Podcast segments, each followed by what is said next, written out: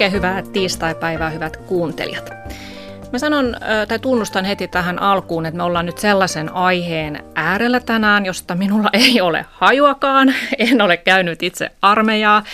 Ja mun käsitys siitä, että mitä siellä armeijassa itse asiassa tapahtuu, niin on vain mielikuvien varassa.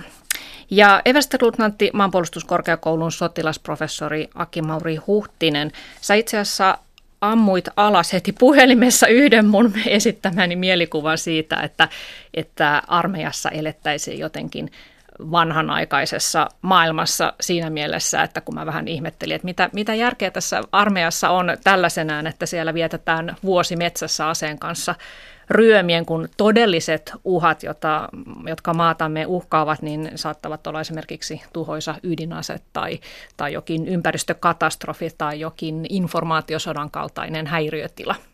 Niin sä sanoit heti, että ei se ihan nyt näin menessä tämä homma. Joo, äh, tota, äh, meillä ehkä korostetaan ja ihan oikein tämmöistä niin kuin kyberuhkia, hybridiuhkia ja, ja aika paljon on jo sanotaan 20 vuoden aikana tutkittua tietoa siitä, että toki sodan kuva muuttuu, mutta sitten ehkä se unohtuu, että, että jos me katsotaan, liikutaan maailmalla, katsotaan eri asevoimia, katsotaan sotilaita, niin joka paikassa edelleen kannetaan pistoolia, rynnäkkökivääriä. Ja ihan julkisesti asevoimat kertoo, että niillä on edelleen panssarivaunuja, tykkiä, heittimiä, ohjuksia, eli, eli ei sodan kuva myöskään ole muuttunut niin radikaalisti, että jos asevoimat ottaa toisiaan vastaan, niin puhutaan kineettisestä vaikutuksesta, joka tarkoittaa, että siellä ihan oikeasti ammutaan sitten tuliaseilla ja yritetään vaikuttaa ja tappaa sitä vihollista, ettei tulla itse tapetuiksi. Ja kyllä niin kuin, jos me ajatellaan puolustusvoimia, miten sitä nyt sadan vuoden aikana on viritetty ja optimoitu, ja, ja minkä takia se niin kuin syvimmiltään on, on valtiolla olemassa ja katsotaan muiden maiden asevoimia, niin ne on edelleen organisoitunut näin. Ja, ja tota, toki pitää kyberuhat ottaa, ottaa vakavasti, hybridiuhat ja sodankuva, mutta ää, mä oon itse tutkinut aika, no melkein 15 vuotta informaatiosodan käyntiä, niin kyllä mä voin sanoa silti, että, että tota, kun mä tapaan ulkomaisia sotilaita tai tutkin asevoimia, niin siellä on edelleen ihan äh, perusaseet mukana. Ja se tarkoittaa silloin sitä, että, että, että sen, takia, sen takia esimerkiksi meillä pitää kouluttaa ihmiset käsittelemään rynnäkkökivääriä, pistoolia, suojavälineitä, granaattiheittimiä, tykistöä, koska näin tekevät muutkin asevoimat. No niin, tämä selvä. tuota, ja kyllähän siis sekin on totta, mitä, mitä nyt sitten itse asiassa luin puolustusvoimien nykytilasta, että siellä kyllä toki myös sitten opetetaan äh, varusmiehiä varautumaan tähän hybridisodan käyntiin, että harjoitellaan tietoverkoissa hyökkäämistä ja, ja tuota, pyritään parantamaan omien tietoverkkojen suojausta, että kyllä, kyllä todennäköisesti ihan nyky, nykyajassa elätte siellä. No Anni Ojärvi, sä oot valtiotieteiden tohtori sosiologian alalta ja 2015 valmistui sun väitöskirja, jossa tutkit varusmiesten terveyskäsityksiä. Ja tätä väitöskirjasi varten vietit Parolanummen panssariprikaatissa pari kuukautta ihan ympärivuorokautisesti ikään kuin siellä normaalisti eli talokkaiden mukana ja teit etnografisia havaintoja näkemästäsi. Ja sitten sä oot ollut mukana myös puolustusministeriön asevelvollisuustyöryhmässä miettimässä asepalveluksen yhteiskunnallisia vaikutuksia. Sä et ole itse varsinaisesti käynyt armeijaa, mutta tosiaan sen pari kuukautta siellä elit, niin millaista oli viettää elämää ja aikaa siellä kasarmilla? Miten se sun silmiin näyttäytyi se meininki? No äh, pakko heti aluksi sanoa, että se, se syy, mitä varten itse lähdin, lähdin tutkimaan, oli, oli kiinnostus että se on kiinnostava paikka, kiinnostava paikka sosiologille, koska se on kiinnostava instituutio ja erityisesti itselleen ehkä hieman naivisti myös, että se on kiinnostava paikka tutkia nuoria miehiä. No aika nopeasti, kun aloittaa varusmiespalveluksen, niin, niin huomaa, että hei, että tässähän on oikeasti paljon, paljon muustakin kyse. Ja se, se, se tota, oikeastaan iski niin kuin päin naamaan se, että miten, miten vain ja ainoastaan, koska olen ihan ensimmäisiä naisia mun lukioiässä pää, pääsi tota vapaaehtoisesti aloittamaan varusmiespalveluksen, niin se ei koskaan ki, niin kuin koskettanut mua. Eli mä oon saanut oikeastaan olla kiinnostumatta puolustusvoimista, asevelvollisuudesta, armeista, kaikkea tähän liittyvästä, joka ei ole sama asia miehille. Mm. Ja siinä kun katsoo, kun joukot liikkuu, niin tajuaa, että, että onhan tämä aika erittäin suuri, vaikuttava instituutio. Ja vain, vain sen takia, että, että olen, olen nainen, niin en itse asiassa tiedä tästä yhtään mitään. Mm. Joo, mä oon, mulla on ihan sama kokemus, että on päässyt ikään kuin elämään ilman, ilman tuota armeijaa, että se on mun mielestä epätasa-arvoista. Minusta ehdottomasti pitäisi olla myös naisille pakollinen joko nyt sitten asevelvollisuus tai kansalaispalvelus, puhutaan kohta lisää, että mitä se sitten voisi olla. Mutta se, että, että tämä armeija on instituutio, joka herättää vahvasti tunteita, niin se kävi myös Anni selville, kun sä teit tosiaan väitöskirjaa varusmiesten terveyskäsityksistä, mutta he eivät olleet niin kiinnostuneita siitä sun tutkimuksesta, vaan he alkoivat sinulta heti kysellä, mitä sinä ajattelet armeijasta ja Natosta ja kaikesta. Joo, ja kyse, kyse on siitä, että, että etnografilla on aina kaikki sellaiset aiheet, jotka herättää todella vahvoja tunteita. Mä oon saanut, lähtien siitä, että mä oon saanut, saanut tota, kansalaispalautetta iltasin, iltasin tai, tai isoja pitkiä kirjeitä siitä, että minkälainen oma, oma reaktio on, tai että mä tiedän joka ikisen nota, yliopistolla oleva seminaarijäsenen miespuolisen niin kuin, suhteen armeijaan, niin se kertoo siitä, että se on instituutio, joka herättää tunteita. Se taas, että, että kolme ihmistä, meillä oli tota, Tommi Hoikkala ja Mikko Salasoa ja, ja minä, jotka lähti tutkimaan tätä puolustusvoimia nimenomaan etnografista lähtökohdasta, niin se kiinnostaa myös puolustusvoimien sisällä, että mitäs nämä tyypit nyt oikeastaan on. Ja koska puolustusvoimiin liittyvät asiat aika politisoituneita ja hirveän vahvoja intressejä siellä, niin aika nopeasti kysyttiin, että, niin, että, ja, että aa, mikä sun NATO-kanta on, niin kuin mm. aika, aika nopeasti small talkissa. Mä mietin, että ei hitsi, että nythän mun pitää äkkiä olla joku NATO-kanta tässä, kun mä ajattelin niitä varusmiehiä tutkia sitä terveyskäyttäytymistä, että, että se vaan kertoo siitä, että miten vahvasti se on latautunut ja miten, miten niin kuin tavallaan, miten paljon pitää ottaa selvää, jos haluaa, haluaa lähteä tutkimaan puolustusvoimia. Mm. No otetaan mutta ihan lyhyesti, että mitä, mitä sait nyt selville siitä, että miten armeija ohjaa nuoria miehiä ja nykyään myös naisia niin terveellisiin elämäntapoihin. Kauniisti sanottuna aina äh, instituution käytännöt ei, ei tue terveyskasvatusta. Ja, ja jossain vaiheessa esimerkiksi sanoin sellaisia heittoja, että, että varusmiesten näkökulmasta tupakointi silloin, kun mä oon, mä oon tehnyt kenttätyön 2008, sen jälkeen on tehty paljon tuota, tupakointiin liittyviä äh, interventioita, mutta siinä vaiheessa itse kävin sen, niin tota, ei ollut oli, oli niin kuin varusmiehen näkökulmasta aika järkevä ratkaisu. Ja, ja, ja siinä siis kerro, järkevää polttaa? Järkevä polttaa. Se oli, se oli järkevä, jos katsotaan hänen varusmiehen omasta näkökulmasta ja ei katsota terveysnäkökulmasta mm. aihetta. Siitä siis sai, millä tavalla se oli järkevää siitä sai, Lähdetään varmaan kaikki, jotka on ollut armeijassa, niin tietää, että siitä saa erilaisia vapauksia. Se on aina semmoinen, tota, semmoinen paikka, esimerkiksi tupakkakoppi tai, tai paikka, missä, missä kuulee kuulee, tota, mitä tapahtuu seuraavaksi, mitä esimerkiksi alokkaille ei välttämättä kerrota, mutta siinä vaiheessa, kun siellä onkin sitten johtaja paikalla, niin sitten päästään semmoiseen niin nuorisotila-ajatukseen, missä niin kuin kollegiaalisesti niin kuin jaetaan tietoa, mutta sitten taas kun mennään kasarmille, niin sitten ollaan alokas ja, ja, tota, ja esimiesasemassa, niin siinä vaiheessa ollaan taas eri, että pääsee semmoisiin niin tilanteisiin, missä saa tietoa, sieltä saa ystäviä, se antaa erillisvapauksia, se antaa taukoja, niin, mutta kaikki näihin mm. on sen jälkeen itse asiassa kyllä kiinnitetty huomiota, että uskon, että tämä on varmasti muuttunut. Mutta se vaan kertoo siitä, että instituutio itsessään ei välttämättä ole, ole tietoisesti tehnyt näitä asioita, mm. mutta että niillä on myös terveysvaikutuksia. Joo. Mä oikeastaan toi on, toi on hyvä havainto, siis samanlaista ilmiöhän me on nähty esimerkiksi – terveyskeskuksissa tai sairaaloissa tai, tai muissa julkisissa instituutioissa. Tai ihan työpaikoilla. Tai työpaikoilla. Työ, että, tieto kulkee niin, tupakkapaikalla. Että, tieto kulkee tupakkapaikalla. Mä luulen, että tämä on niin kuin yhteiskunnallinen ilmiö, mihin on myös puututtu tämmöisen, että ihmiset on tullut mm. terveydestään tietoisemmiksi ja työnantajat ja, ja muut on panostanut siihen, että hei, mm. lähdetäänkin Mut, lenkille tai, tai jaetaan sitä tietoa kyllä, niin kyllä. Mutta armeijassa mä luin siitä sun väitöskirjasta, että se oli myös tavallaan, että jos ei mennyt sinne koppiin, vaan oli pihalla, ne oli tavallaan ainoa hyväksyttävä syy seistä paikoillaan tekemättä mitään, jos poltti tupakkaa. Mutta sen sijaan, että jos sä lorvailit siinä ilman, että sulla oli edes sitä tupakkaa, niin se tuntui kiusalliselta, jos sinä meni sitten joku piellikkömies ohi. Niin se liittyy erityisesti alokaskauteen, jolla on tullut täysin niin kuin, uuteen ympäristöön, mikä on mm. kuitenkin totaalilaitos. En tiedä, käskyä, miten, mitä miten tässä tiedät. pitäisi olla. Joo, se liittyy Joo. siihen, että mitä siellä Joo, mä selviä. otan muuten tähän väliin tämmöisen terveysasian vielä, ei puhuta niistä sitten tässä sen enempää, mutta mä juttelin Varusmiesliiton puheenjohtajan Jaakko, Jaakko Kivistön kanssa tätä lähetystä varten, ja hän lähetti sellaisia terveisiä, että, että kasarmit ovat hyvin yleisesti ympäri Suomen homeessa, ja varusmiehet oireilevat monin tavoin ja moni saa jopa astmaan palvelusaikana ja sitten puolustusvoimat jotenkin kuulemma vähän peittelee tätä ongelmaa eikä haluta ottaa siitä vastuuta ja selitellään sitten, että no ehkä se on alkanut jossain aikaisemmassa julkisessa rakennuksessa, koulussa tai muussa tämä sun oireilu. Että tämmöinen, että, että tässä vaan tuli mieleen, että jos, jos tuota armeija olisi vapaaehtoinen, niin ei ihmiset varmaan suostuisi asua missään homeisissa kasarmitaloissa.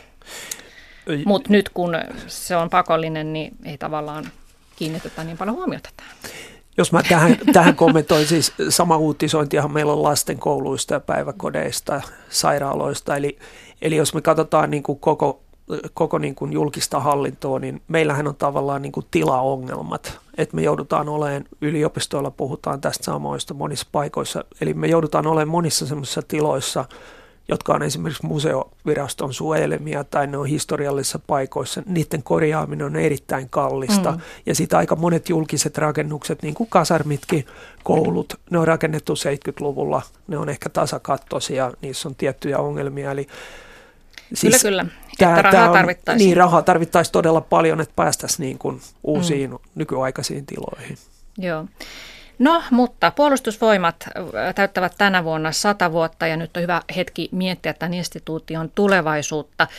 Öö, miten Akimauri Huhtinen tällä hetkellä varusmiespalveluun suhtaudutaan? Mikä on, mikä on asevelvollisuusarmeijan kannatus tällä hetkellä? Tiedätkö näitä tuoreimpia Joo, tilastoja? siis äh, jos mä lähtisin liikkeelle siis tuosta varusmiesten loppupalautteesta, eli, eli varusmiehet, jotka käy käy tota varusmiespalveluksen niin keskimäärin vuosittain, joka on niin kuin tärkeä, tärkeä meille tieto, niin, niin tota, 9000 vastaajaa. Eli, eli jos se sa, vuosittainen määrä on noin 20 000 varusmiestä, niin me saadaan a, aika iso palautemäärä sieltä, niin asteikolla nollasta viiteen, niin se palaute, se kokemus sen varusmiespalveluksen mielek- mielekkyydestä niin liikkuu siellä kolme ja puolen neljän välillä.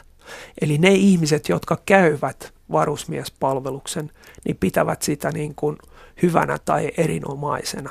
Mm. Eli, eli säännönmukaisesti nyt, kun sitä on seurattu vuosittain, niin tota, se, se tota, palaute, ne, ne ihmiset kokee, että se on ollut, ketkä on käynyt varusmiespalveluksen, että se on mielekästä, ää, se ää, he arvioi omia ryhmäjohtajiaan, jotka on myös varusmiehiä.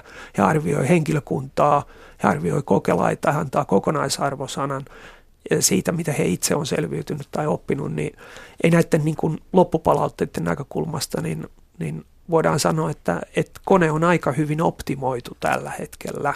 Joo, ja tuota, itse luin tällaisen tilaston, että koko kansasta noin 80 prosenttia kannattaa tätä nykyisen systeemin säilyttämistä. Siitä huolimatta tässä jatkuvasti varsinkin viime aikoina on pulpahdellut pintaan erilaisia ideoita siitä, että miten tätä systeemiä voitaisiin muuttaa. Ja yksi tietysti pitkään on ollut tämä kysymys siitä, että onko sukupuoliperusteiselle asepalvelukselle vielä olemassa perusteita. No jos, siis, jos mä aloitan puolustusvoimien näkökulmasta, niin mehän ollaan organisaatio tai instituutio, joka perustuu siis vahvasti lakiin. Ja sen takia niin kuin perustuslaki ja asevelvollisuuslaki määrittää tosi tarkasti, tarkasti ne, ne lähtökohdat ja sitten ää, 95 naisten vapaaehtoinen ää, as, as, asepalvelus tuli siihen rinnalle. Et mun mielestä tämä on ilman muuta sitten poliittinen keskustelu, että tämä pitäisi ratkaista niin kuin poliittisella tasolla ja, ja niin kuin koko yhteiskuntaa nähden. Ja sitten tavallaan puolustusvoimat voimat niin kuin suorittavana organisaationa niin katsoo nimenomaan ää, sitä maanpuolustuksen ja puolustusjärjestelmän kannalta, kannalta sitä, että ketään, mutta mutta jos mä sanon niin kun, ä, aistin puolustusvoimien henkeen, niin ei, ei, ei meillä tällä hetkellä niin kun lähdetä siitä, siitä tota, sukupuolitetusta ä, lähtökohdasta, että se olisi mitenkään ongelma. Et kysehän on vaan siitä kokonaisjoukosta, että me tarvitaan se sodan ajan vahvuus 280 000 ja tällä hetkellä se määrä varusmiehiä, joita me otetaan, niin sillä me saadaan niin kuin se kokonaisuus toteutettua. Mm. Niin eikö tässä on nyt tämä juuri, että kun puolustusvoimathan ajattelee tietysti sitä reserviä, että kuinka paljon siellä on porukkaa, teidän ei tarvitsekaan miettiä tätä yhteiskunnallista kokonaisuutta ja tasa-arvokysymyksiä siinä mielessä, vaan tärkeää vaan se, että reservissä on tietty määrä porukkaa ja nyt siellä on jo tarpeeksi, joten te ette tarvitse näitä, näitä naisia sinne. Ja toinen kysymys on se, että haluaako puolustusvoimat edes sinne naisia lisää vai halutaanko, että siitä reservistä sitten on kuitenkin suurin osa miehiä? No siis mun mielestä puolustusvoimille ei ole ongelma se, että, että ovatko ne miehiä vai naisia, vaan me mennään sen lakisä, eli asevelvollisuuslaki määrittää, että jokainen 18-60-vuotias suomalainen mies on tavallaan se asevelvollinen. Ja sitten meillä on naisten vapaaehtoinen asepalvelus. Kyllä, kyllä. Ja Mutta on... tarkoitan siis sitä, että onko puolustusvoimille oikeasti ihan sama, että jos tulisi sota, että lähetetäänkö sinne rintamalle tota, naisia vai miehiä? No siis käytännössä kyllä, jos ne on, jos ne on hyvin koulutettuja, jos ne on, äh, kykenee omiin tehtäviinsä, niin, niin tota, eihän me lähdetä siitä, että kuinka paljon niistä on naisia tai miehiä. Okay. Toki, toki pakko, kun jonkin aikaa tässä tätä keskustelua käynyt, käynyt nyt ehkä sen, sen tota, kymmenisen vuotta, niin kyllähän sieltä aina tulee se semmoinen niin, mutta iso mies pystyy kyllä kuitenkin sitten jossain tilanteessa. Että nimenomaan tietenkin ne kriteerit on yksi, yksi mutta, mutta että kyllähän tietenkin sellaiset heitot, mitkä on provokatiivisia, tarkoitettu todennäköisesti semmoisista, mutta että jos, jos naisia sanotaan, niin kuin ministeri sanoo, että, että se on vain kustannuserä, voitaisiko se laittaa vähäksi aikaa kiinni, niin kyllähän niistä tulee niin kuin, tota, semmoinen fiilis ehkä nyt näin nopeasti ajateltuna, että, että se, on, se on kustannuserä joka, joka, ja kiva, kiva lisä. Mutta se ongelma on juuri siinä, että jos me verrataan niin kuin muihin yhteiskunnan instituutioihin, niin kyllähän meillä onhan mielettömän paljon muuttunut nyt tässä sadan vuoden aikana se, se niin kuin tasa-arvon näkemys ja, ja se, mitä me, miten me määritellään se ja me keskustellaan sitä jatkuvasti. Se paine on sille, niin kuin oli se sitten suomalainen klubi tai pressiklubi tai keskiviikkokerho, että et, et mitkä on semmoisia paikkoja, missä me voidaan sukupuolen mukaan ja, jakaa ihmisiä ja onko niitä enää. Että sitten tavallaan niin, se on poliittinen kysymys, mutta et, niin siihen tavallaan pitäisi löytyä löytyä tota, ki, niin kuin, tavallaan avaus siihen, että mi, mitä se tarkoittaa sitten, jos että tässä ollaan tämmöisessä välimuodossa, että, että tasa-arvon nimissä on tähän naisille niin kuin, mahdollisuus lähteä sinne, mutta että itse asiassa sehän heikentää sitä jos tasa-arvoa, jos mahdollista niin kuin siihen, että toiset on vali, niin kuin saa valita sen ja toiset on pakotettuna paikalle. Se, se on tällainen, mutta jos me katsotaan noita tilastoja, niin siis keskimäärin meille tulee vuosittain vapaaehtoisesti 500 naista – ja me kotiutetaan 400 naista. Niin, niin tota, ja, ja sitten jos ajatellaan, että meillä on tällä hetkellä reservissä naisia, jotka nyt tämän reilun 20 vuoden aikana on käynyt, niin noin 7000. Ja, ja ehkä upseerin uralle, siis kantahenkilökuntaa, niin meillä on palveluksessa noin 300. Ja se on ollut vapaaehtoinen siis. Me voidaan tietysti spekuloida, että mitä olisi tapahtunut vuonna 1995, jos nämä määrät olisi ollut huomattavasti suurempia. Eli tämä on myös se kysymys, että, että kyllä mä heitän tätä palloa tavallaan niin kuin takaisin sinne poliittiselle kentälle, koska pitää, mä kuitenkin lähden siitä, että puolustusvoimat on toimeenpaneva operatiivinen organisaatio, joka kouluttaa tiukasti niiden lakien – ja säädösten puitteissa, jotka on määrätty. Mm. Ja sen takia tietysti mun mielestä tämä tasa-arvokysymys on tärkeää, me sitä katsotaan, mutta se on kyllä yhteiskunnallinen kysymys, että miten me poliittisesti Suomessa määritellään se, että mitä me nyt tarkoitetaan käsitellä oikeudenmukaisuus ja tasa-arvo, jotka, jotka niin kuin – mm. ei, ei välttämättä aina kulje ihan käsi kädessä. Mm, nimenomaan, ja just se, että, että, että lähdettäisiin keskustelemaan, eihän se ole puolustusvoimien tehtävä lähteä tasa-arvokeskusteluun. niin. tuota, ehkä hyvä niin. Tuota, sanoit tuossa Aki luvun, että paljonko naisia haki palvelukseen nyt viimeksi on hakenut? Mulla on siis, tämmöinen luku, että 1500. Jo, joo, siis mä, mä sanoin, että kuinka moni, eli noin 500 aloittaa keskimäärin. Ah, okay. Eli 500 aloittaa, aloittaa ja, joo, ja 400 on, kotiutuu. Suurin piirtein nämä on ne, mutta on hakijoita, todella pieni määrä. Kyllä. Se on aika pieni määrä. Ja, mm. ja se on pysynyt aika vakiona tässä vuosien, vaikka se on siis vapaaehtoinen. Niin. Todennäköisesti voi olla kasvamassa. No se olisi myös mielenkiintoista tietää, että jos olisi myös poille vapaaehtoista, että kuinka paljon sieltä sitten tippuisi se hakijamäärä. Että Ruotsissahan on enää viime vuosina 12 prosenttia hakenut sinne niin. palvelukseen, kun siellä se on ollut vapaaehtoista, jonka takia se on nyt sitten päätetty jälleen tehdä pakolliseksi, kun vapaaehtoisia ei ole niin jos riittänyt. Mä, jos ihan lyhyesti tuohon voi sanoa, niin tämä vapaaehtoisuuden kysy, ky, kysymys on siinä mielessä haasteellinen, että me voitaisiin ihan sama kysymys esittää sitten, että jos oppivelvollisuus olisi vapaaehtoista, että mitä, tai verovelvollisuus olisi vapaaehtoista, koska mm. siis valistuksen projektissa – asevelvollisuus, oppivelvollisuus, verovelvollisuus, ne on tavallaan niin kuin niputettu. Eli tämä vapaaehtoiskysymys on myös yhteiskunnallinen. Että jos me avataan, avataan nämä kaikki velvollisuudet vapaaehtoiseksi, niin me voitaisiin katsoa, että mitä niille tapahtuu. tapahtuu. Että tota, et toisaalta sitten kysymys siitä, että maanpuolustustahto on edelleen siellä 80 prosentin huittaroilla ja, ja se on ollut niin kuin lakiin säädetty pakko, niin onko se juuri sen takia niin korkea? Että tämä järjestelmä on ollut niin velvoittava. Et, et, niin. et, nämä on mun mielestä semmoisia isoja, missä täytyisi olla tietysti sitten sosiologia ja filosofeja mukana, että onko, onko meidän korkea maanpuolustustahto juuri sen takia niin korkea, että meillä mm. on ollut niin vahva velvoittavuus. Mm. Mutta Anni Ojajärvi, kun vietit siellä aikaa siellä varusmiesten kanssa, niin nousiko tämä tasa-arvokysymys esille keskusteluissa? Eli kokivatko pojat ja miehet sen epäreiluksi, että heidän pitää pistää opiskelu ja työura vuodeksi katkolle ja, ja naiset saavat sitten vaan ihan rauhassa porskuttaa menemään. No onhan siellä niin erittäin keskeisesti huomasi se, mitä se tasa, tasavertaisuuden periaate on siellä sisällä niin kuin oli sitten kyse naisista tai miehistä, varsinkin siinä alussa siinä katsotaan hyvin tarkkaan, että jos tutkija yhden kerran menee tekemään muistiinpanoja siivouspalveluksen aikana, niin siitä saa kuulla seuraat kolme viikkoa. Että kyse on siitä just, että kaikki tekee saman.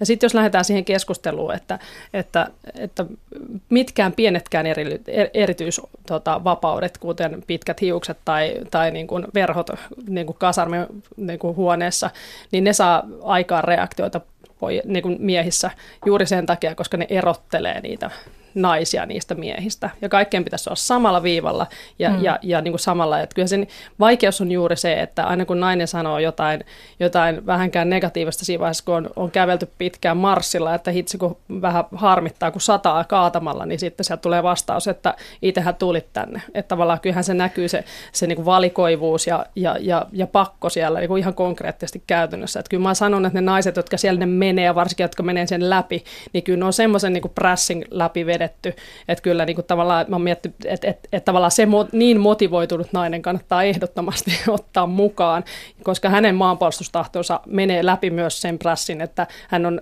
oikeastaan väärää sukupuolta ja niin kuin väärin, väärällä tavalla tullut sinne ja silti, mm. silti tota, kestää sen. Että kyllä, kyllä siinä on oikeasti... täytyy tavallaan tuplasti osoittaa olevansa hänen täytyy, vahva. Niin. Hänen täytyy sekä, sekä olla uh, kova jätkä, että kuitenkin olla niin kuin naise, naisellinen nainen riittävästi, jotta se menee läpi. Että kyllä, kyllä siinä tota, on puhunut myös, myös niin kuin tähän alalla työskentelyllä, että kyllä se, kyllä se on oikeasti aika kova paikka, vaikka siitä ei hirveästi vitsi omaa niin kuin oksaa sahata, koska naisilla on aika usein semmoinen, semmoinen tota, taktiikka, jolla, jolla he, he itse asiassa yrittävät päästä kauaksi siitä omasta sukupuolestaan, ettei heitä nähtäisi sukupuolensa edustajina. Silloin kaikki, jotka taas sieltä naisten näkökulmasta, kaikki, jotka erottelee heidät muista varusmiehistä on huono asia. Oli ne mm. sitten ne verhot tai oli ne sitten ne hiukset tai ihan mitä vaan. Eli tämä ajatus esimerkiksi uniseksi tota, tuvista, niin uskoisin, että Jeesus molemmin puolin.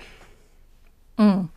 Mutta eikös varusmiehet itse vastustaisi näitä yhteistupia? No jos katsotaan tutkimusten mukaan, että miten ne muualla, muualla tota, maissa toimii, niin toimii nimenomaan aika hyvin. Mm, mm. Et jos mietitään Joo. sitä, että halutaan tasoittaa sitä. Sitten on taas kyse siitä, että mitä halutaan ja mitä, mitä ei haluta. Mutta kyllä mä samaan aikaan kuullut hyvin useilta monilta naisilta sitä, että, että jos on se ainoa nainen ja, ja unohdetaan jollekin toiseen kerrokseen, niin, niin kyllä se niin kuin ehkä vähän vaikuttaa siihen ryhmäkiinteyteen. niin.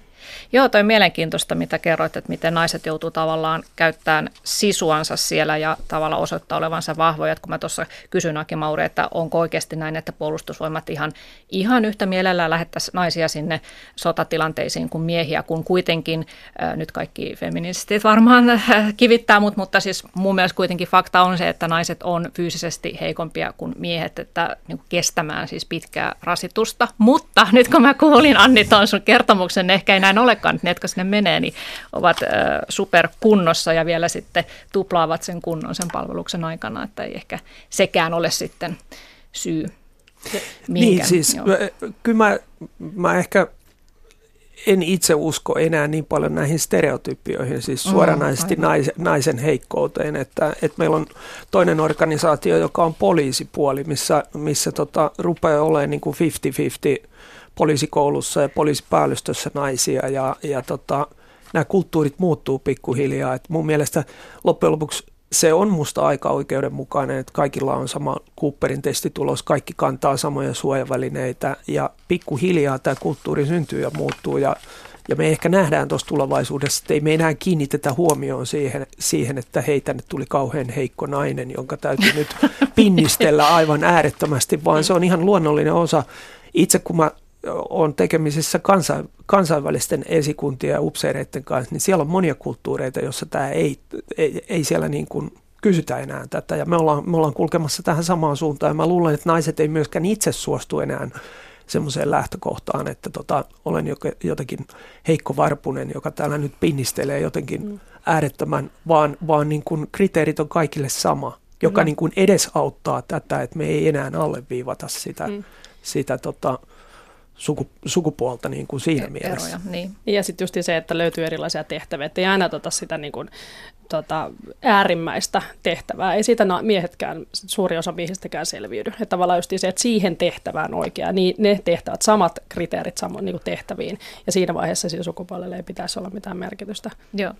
Puhumme siis siitä, että miten tai pitäisikö armeijaa kehittää johonkin uuteen suuntaan. Täällä ovat vieraina sosiologi Anni Ojajärvi sekä maanpuolustuskorkeakoulun sotilasprofessori Aki-Mauri Huhtinen. Nyt tässä tuota, ihan viime viikolla tuli Elisabeth Reenin johtamalta ajatushautumolta iso ehdotus, joka toki on ollut kyllä aikaisemminkin vähän esillä, eli että tämä asevelvollisuus korvattaisiin kaikille pakollisella kansalaispalveluksella. Idea, oli siis, idea olisi siis se, että saisi suorittaa joko asepalveluksen tai tällaisen uudenlaisen varautumispalveluksen, joka korvaisi siviilipalveluksen. Tarkoittaa, että voisi valita kursseja ja harjoituksia esimerkiksi väestön tai ympäristön suojelusta, terveydenhuollosta, kyberturvallisuudesta – tai sitten vielä kolmas vaihtoehto olisi luistaa tästä kaikesta rahalla, eli jos maksaa muutaman vuoden ajan enemmän veroja, niin sitten ei tarvitsisi osallistua mihinkään. Ja toisaalta sitten, jos osallistuu kansalaispalvelukseen, niin saisi veron, verovähennystä. Mitä mieltä olette tästä ehdotuksesta? Mitä hyviä ja huonoja puolia? No itse asiassa no mun on pakko aloittaa, aloittaa sillä, että minusta on hienoa, että lähdetään keskustelemaan Akimari voi kertoa, kertoa ehkä siitä, että kyse ei ole, ei ole ihan, ihan, ihan niin kuin uudestakaan mm. nostosta. Kansallispalvelusta on, on puhuttu pitkään. Ja mä olin se Siilasmaa työryhmän aikana, me mietittiin myös tätä, että pitäisikö sitä laajentaa ja mikä siinä olisi niin kuin hyvät ja huonot puolet. Ja erittäin mun mielestä hyvä avaus, kiinnostava avaus, hauska nähdä, mitä, minkälaista keskustelua käydään, mutta mä oon sanonut suoraan, että edustan hyvin skeptistä kantaa no tässä. No kerro, miksi? Sen takia, koska, koska niin kuin näin, näin suuri uusi niin kuin instituutioiden lisäys, että tehtäisiin tavallaan myös toiselle sukupuolelle, tai kaikkia, kaikkia kansalaisia koskeva, niin sitten tulee heti se, että, että jos me saadaan edes sotea niin kasaan, niin missä on se poliittinen tahto, että kaikki on aivan oikeasti samaa mieltä, eikä sillä tavalla, että jotkut on ja sitten vedetään puukona selkä toista. Mm. Ja sitten, sitten kun on poliittinen tahto, niin kuka sen järjestää, miten se järjestetään, ja Siilasmaa-työryhmän aikana tuli myös hyviä esimerkkejä siitä, miten vaikea ministeriöiden välinen yhteistyö on oikeasti siinä vaiheessa, kun niillä on jo tämänhetkiset työt. Niin mikä se on se uusi kansalaispalvelusministeriö, joka siellä niin. tulee, vai mikä se on ja mistä ne rahat? Et niin kuin niin. Ennen niin. kuin kaikki tämä keskustelu ollaan käyty, niin, niin on varmaan niin, sä pitkällä. toit tämän ikävän politiikan tähän nyt niin kuin esteeksi, mutta, mutta onhan tässä semmoinen hieno idealistinen ajatus, että tämmöinen kaikille pakollinen kansalaispalvelus todellakin toisi nuorille sen ajatuksen, että minunkin pitää osallistua tämän yhteiskunnan rakentamiseen jotenkin. Minun velvollisuuteni mm. on tehdä tämä Suomelle ja, ja myös toisi yhteen eri sosiaaliluokkia. Mutta ideologisella kannalla olla samaa mieltä. niin, niin, kyllä. Joo, siis tietysti kun on to, toiselta olemukselta myös tutkija, niin mä kannatan, musta tämä oli hieno niin kuin avaus, että me tarvitaan tämmöisiä niin kuin vähän out of the box ja, ja tämmöisiä ideologisia avauksia. Siis siinä on paljon hyviä asioita ja ehkä mun mielestä tärkein teoreettinen juttu on siinä, että, että saataisiin niin kuin mahdollisimman nopeasti, nopeasti nuorille kokemus, miten he osallistuvat tai omistavat, kokevat niin kuin stakeholderimaisuutta tästä yhteiskunnasta. Että et asevelvolliset, jotka suorittaa sen, heillehän tulee se. He, he väkisin joutuu ottaa jonkun suhteen niin kuin kansallisuuteen ja Suomeen mm. ja, ja yhteiskuntaan ja valtioon. Ja tämä olisi tietysti tärkeää, että kaikki, että kaikki saisivat tämän. Mutta tota, sitten tulee nämä ongelmat, eli niin kuin me tutkijoina tiedetään, niin on, on helppo kirjoittaa tämmöisiä, mutta sitten pitäisi kirjoittaa myös liitteeksi ne rautaset käytännön organisointitoimenpiteet. Ja ensimmäinen ongelma on tietysti se, että, että niin kuin mä sanoin, että puolustusvoimat instituutiona on sata vuotta vanha, erittäin optimoitu, silloin tarkka tehtävä, niin mun mielestä juuri toi, mihin Anna viittasi, niin ei kannata rakentaa intti kertaa kaksi.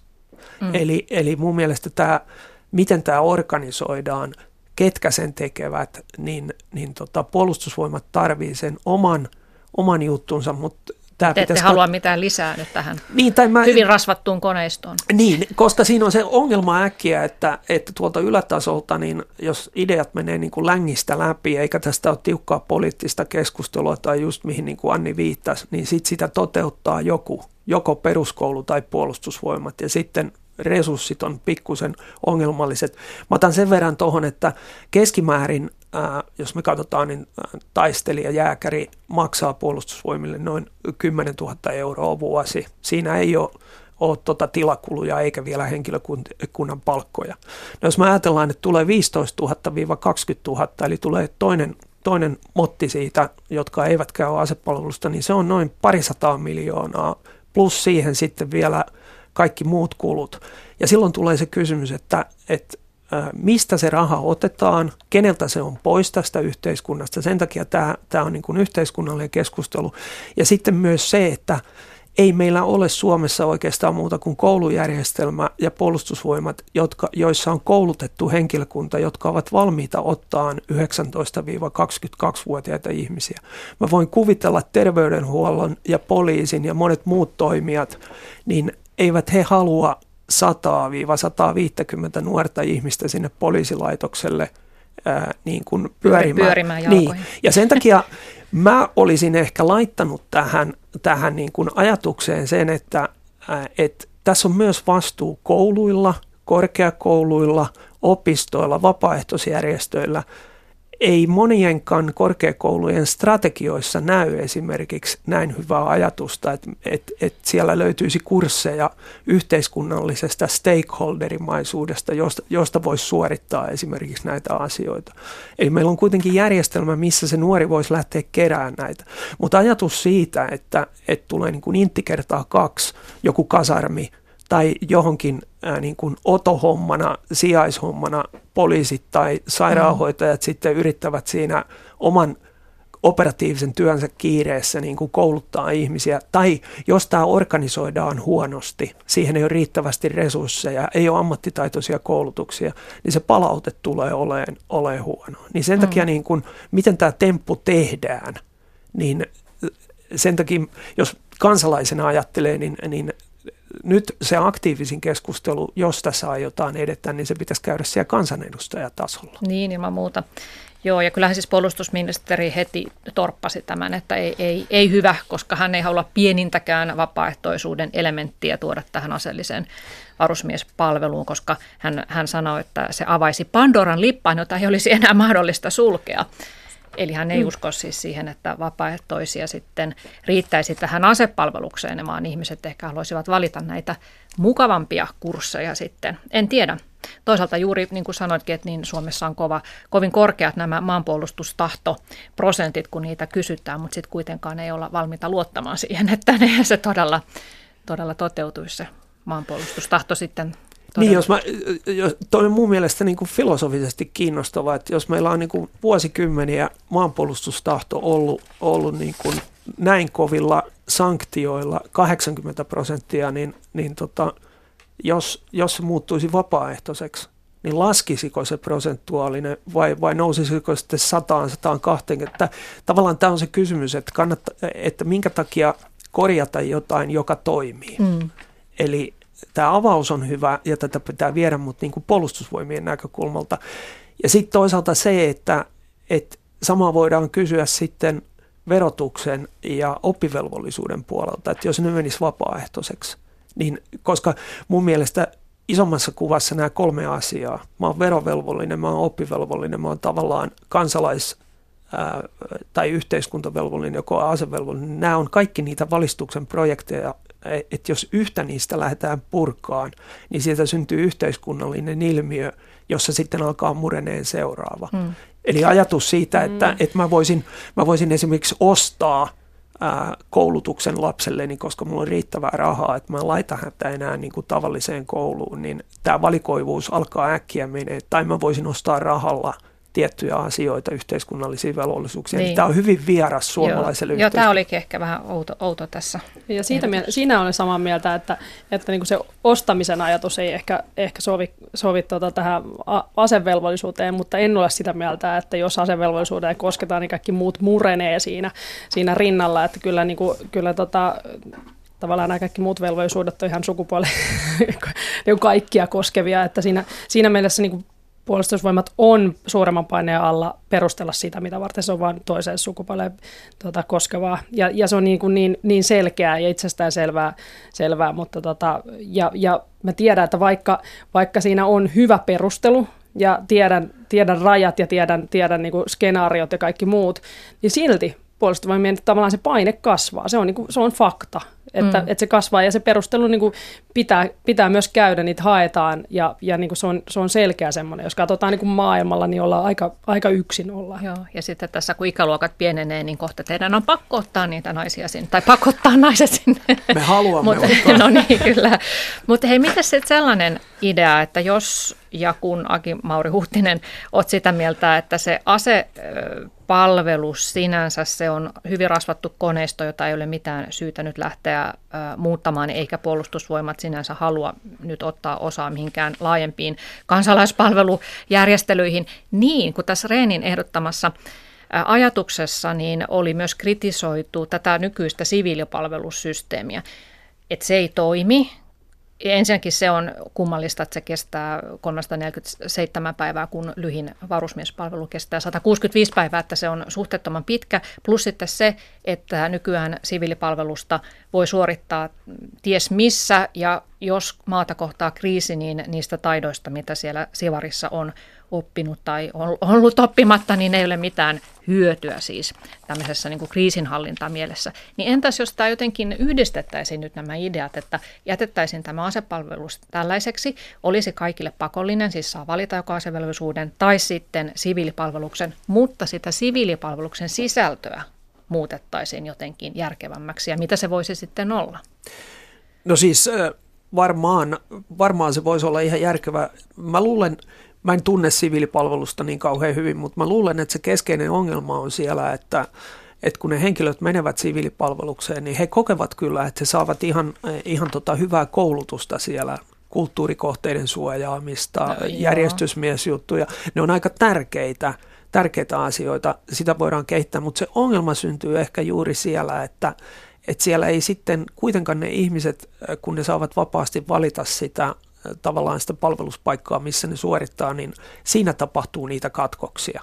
Ja mä just palaan tähän takaisin, että kun meidän yhteiskunta, muut toimijat eivät ole koulutettuja siihen, että he ottaisivat nuoria ihmisiä vastaan. Eli tämä on niin kuin tavallaan se, että tämä ei voi valuttaa yhteensä, ei, ei yliopistot, ei me tiedetään, kuinka vaikea 19-24-vuotiaan nuoren on löytää kesätöitä tai työpaikkoja, jos hän on kouluttamaton. Ei kukaan oikein, jos rehellisesti puhutaan, niin kukaan ei halua sellaista ihmistä pyörimään sinne. Se vaatii organisaation, se vaatii kouluttajat, se vaatii jatkuvan seurannan, kasvattamisen, läpikäynnin, auttamisen.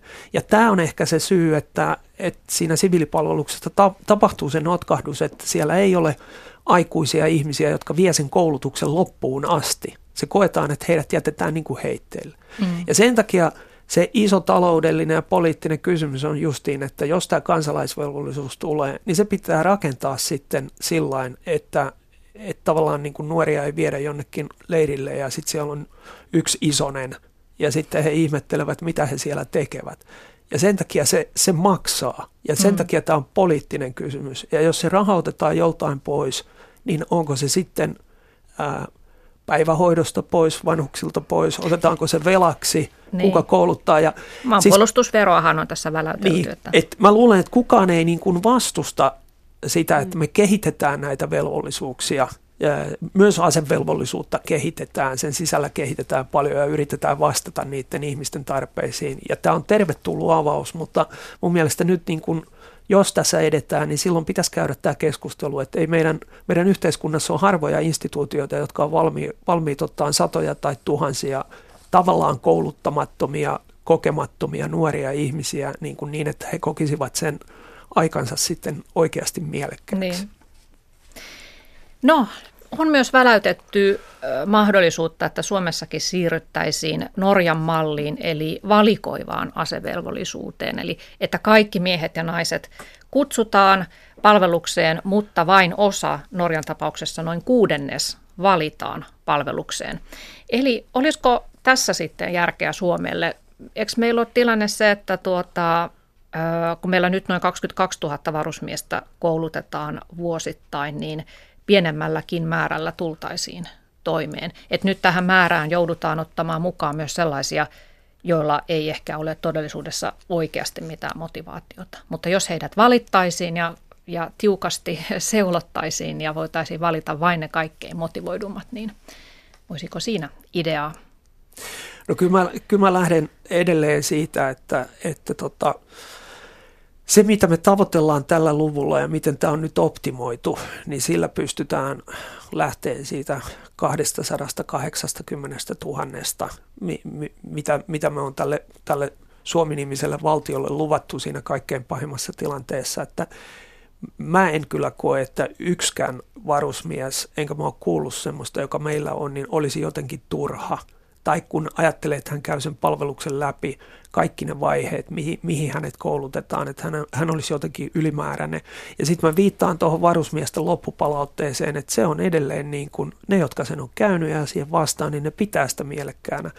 Ja ehkä semmoinen ajatus, että et välillä kuulee, että varusmiehet olisi vähän reppanoita tai, tai ne olisi huonokuntoisia tai muuta, niin tämä ei pidä paikkaansa. Suurin osa varusmiehistä, jotka sen käy, niin osaa sen oman tehtävänsä, mihin ne on koulutettu, on ihan hyvä kuntoisia, saa, kun he siirtyvät reserviin, niin ää, monenlaisia taitoja, johtajataitoja, kuljetustaitoja. Esimerkiksi se, mihin panostetaan nyt tosi paljon, niin on toimintakyky. Että mm. miten varusmies ää, huolehtii itsestään, elämänhallinnasta, kunnostaan esimerkiksi reservissä. Et, mun mielestä tämä kone on tällä hetkellä optimoitu. Toi Norjan malli, se, se on taas semmoinen keskustelu, että se pitäisi katsota, katsoa, että jos tämä optimoitu kone, joka toimii, joka ei ole rikki, niin avataan, niin viekö se huonompaan suuntaan vai tuoko se jotain lisäarvoa? Mm. Toki, toki kaikkia ei sijoiteta sodan ajan tehtäviin, jolloin, jolloin herää kysymys siitä, että onko ne tällaisia ylijäämiä tota, siinä joukossa, jota voidaan sitten vähän niin kuin reservin reservi, jota voidaan sitten nostaa sieltä. Mutta erityisesti mun mielestä valikova asevelvollisuus liittyy se, se Suomessa se piirre, että että se on niin kuin vähän porttiteoria. Me pelätään, että jos me avataan ovet valikoivavuudelle, niin sieltä niin kuin li, se, se, se on ensimmäinen askel siihen, että se, se liukuu sitten ammattiarmeijaan. Ja se on se niin kuin mun mielestä ehdottomasti se, se, se pelko, mikä siellä on. Sitten se toinen juttu on se, että onhan se nyt jo valikoiva, jos nyt ollaan ihan rehellisiä. Eikä sukupuolen osalta valikoiva, valikoidaan yhä tiukemmin koko ajan, ketkä oikeasti otetaan armeijaan, kriteerit siihen, mikä on niin kuin se, se, että yritetään vähentää niitä niitä tota, keskeytyksiä, mikä on hyvä asia, mutta se on myös valikoivuutta. Voidaanko esimerkiksi miettiä, että mikä se valikoivuus on, on niin kuin, että eikö, eikö sitten, jos on erittäin hyvä IT-osaaminen, eikö hänelle pitäisi olla joku toinen tehtävä, niin kuin maanpuolustuksellinen tehtävä, vaikkei nyt välttämättä Cooperia pystykään vetää kolmeen tonniin. Eli tavallaan sieltä tulee puolustusvoimien puolelta valikoivuutta tällä hetkellä, ja sitten on se pelko valikoivuudessa myös yksi, joka on se, että miehet että miehet tai naiset, niin että ne rupeaa miettimään, että hei, miksi mä lähtisin sinne. Että tulee se niin kuin tasapaino, että hei, että koska sä menet armeijaan, niin se tuleekin se, että miksi mä, miksi sä menet armeijaan. Ja siihen, siihen kauniisti, kauniisti huomasin kentällä, että nuorilla miehillä on jo aika monella taskussa sellainen niin kuin fyysinen vamma, jota he käyttävät siinä kohtaa, kun heitä ei enää niin kuin motivaatio loppuu.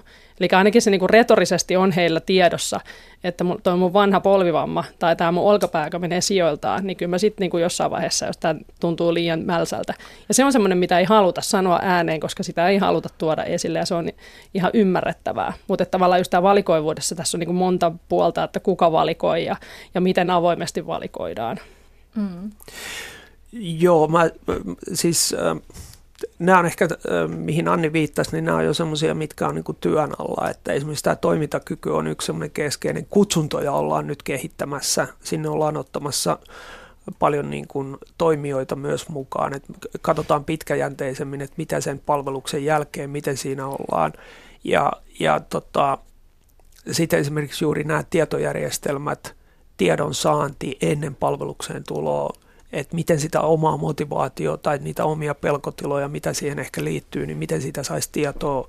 Me, me käytetään niin kuin someagentteja, jotka on varusmiesten tukena, heidän kanssa voi keskustella, että he, heillä ei ole niin kuin sillain, ää, mitään sosiaalikuraattorin tai sotilaspastorin tai kouluttajan roolia, mutta heidän kanssaan voi käydä näitä keskusteluja, että näitä kehitetään koko hmm. ajan. Hmm. Mutta Mut, mitä, mitä sanot sotilasprofessori Aki-Mauri Huhtinen tästä Annin ajat, tai siis niin, mielipiteestä, että meillä on jo olemassa valikoiva asevelvollisuus, mutta sitä ei haluta oikein myöntää ääneen? No siis mä palaan tähän, että, että miten me määritellään oikeudenmukaisuus, tasa-arvo, valikoivuus. Me, me voidaan avata avata tämä keskustelu peruskoulusta, lukiosta, yliopistosta, että kuka määrittelee ne kriteerit, millä ihmiset pääsee opiskelemaan, mi- mistä laitetaan, miten me syrjäytetään ihmisiä jo ö, tavallaan niin kuin koulujärjestelmässä. Eli mun mielestä tämä on paljon isompi Totta kai, jos me otetaan kauhean tarkka kriteeri, niin aina on valikoivuutta. Ihmiset karsiutuu esimerkiksi kunnon takia terveydellisistä syistä. Laki sanoo, että tiettyjä ihmisiä ei voida ottaa palvelukseen palvelusturvallisuuden takia. Ja me käytetään Suomessa, niin kuin muissakin instituutioissa, erittäin paljon lääkärilausuntoja. Eli lääkäreillä on erittäin iso valta mm. niin vakuutusyhtiöissä, työpaikoilla, niin. koululaitoksissa – ää, tehdä valikointia. Eli Kyllä. mä palaan taas tähän niin kuin isompaan kuvaan, että, että tota, mitä se valikoivuus tarkoittaa. Et, et puolustusvoimathan on koko ajan lisää lisää kouluttanut terveyskeskuslääkäreitä rankkaamaan sieltä pois, pois sellaiset hakijat, joilla on jotakin ongelmia. Toki ilman muuta selvää, että jos on esimerkiksi mielenterveysongelmia, niin on parempikin, että ei mene ollenkaan kuin sitten, että joutuu romahtamaan siellä ja keskeyttämään. Et keskeyttäneiden määrähän on jonkin verran ollut laskussa, mutta sitten taas yhä useampi karsitaan juuri tässä kutsunnoissa.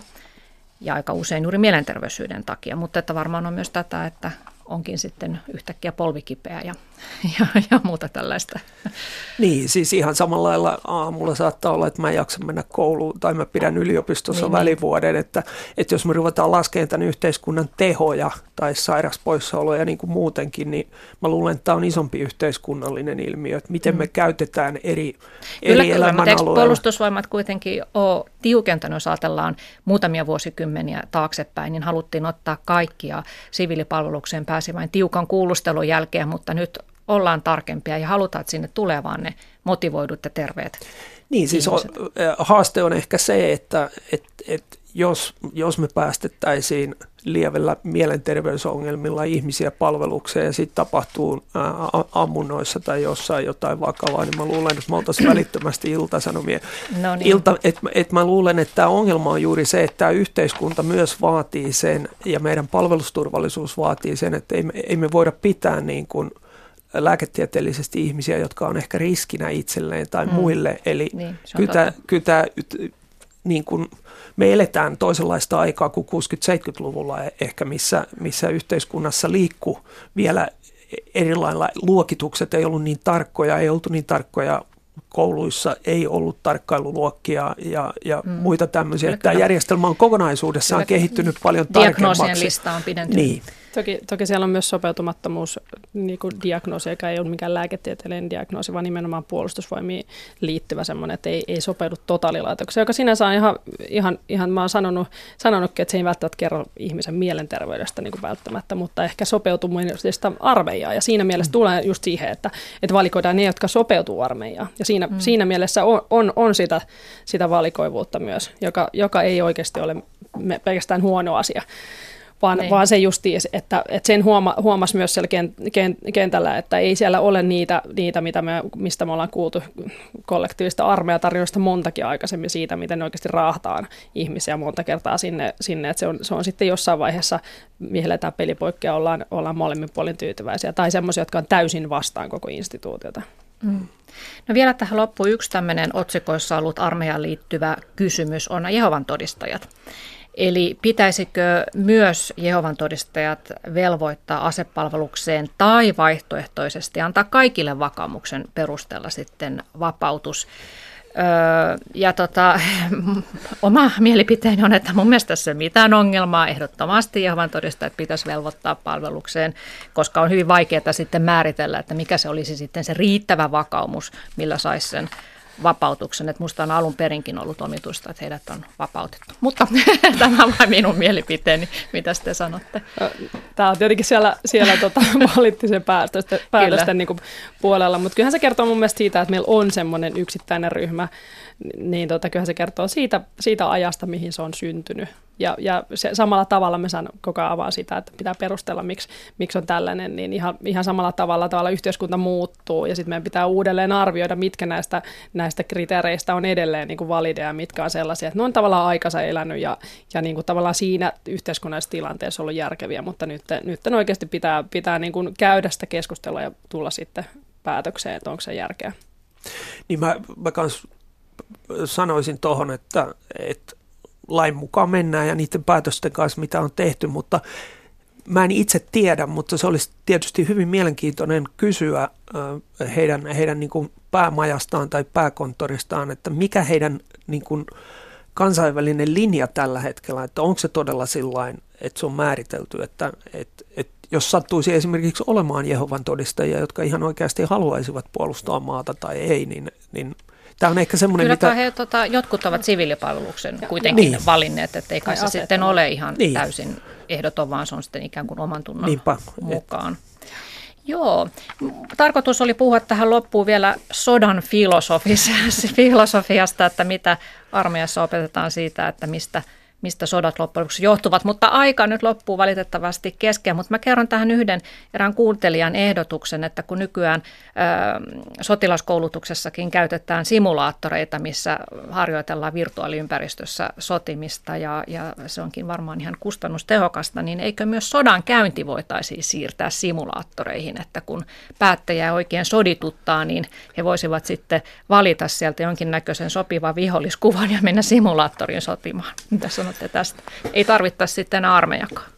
Niin, no kuulostaa, ku, kuulostaa tietysti kaikki ajattelee, että noin se olisi järkevää, että ei, ei, ei tulisi kauheasti ihmistappioita, mutta, mutta edelleen mä näen, että, että vähän niin kuin Clausewitsin sanoin, että sota on politiikan jatkamista toisin keinoin ja jos sä aiot ottaa jonkun alueen haltuun tai vallata jonkun paikan ja, ja tässä nyt reaalitodellisuudessa niin kuin käyttää väkivaltakoneistoa politiikan tarkoitusperiin, niin mä en – mä en näe tätä, tätä niin kuin virtuaalisotaa vielä semmoisena ratkaisuna, että, että miten me sitten, kun me pelataan virtuaalisesti pelejä, niin miten sitten poliitikot päättää, että ku, No, kuka voit, nyt voittaja voittaa? saa sitten. Voittaja, voittaja saa, saa jonkun maan niin, mä, mä, luulen, että se ei kuiten, kuitenkin, kuitenkin, mä luulen, että sitä ei anneta, vaikka siellä virtuaalipelissä olisi voittanut, että, että se menee kuitenkin siihen, että ne tankit ja vaunut täytyy ihan oikeasti ajaa sinne kaupunkiin, mutta tämä on tietysti filosofinen kysymys. Joo, jatketaan siitä filosofiasta sitten toisella kertaa. Kiitos Haki-Mauri Huhtinen ja Anni Ojajärvi tästä keskustelusta ja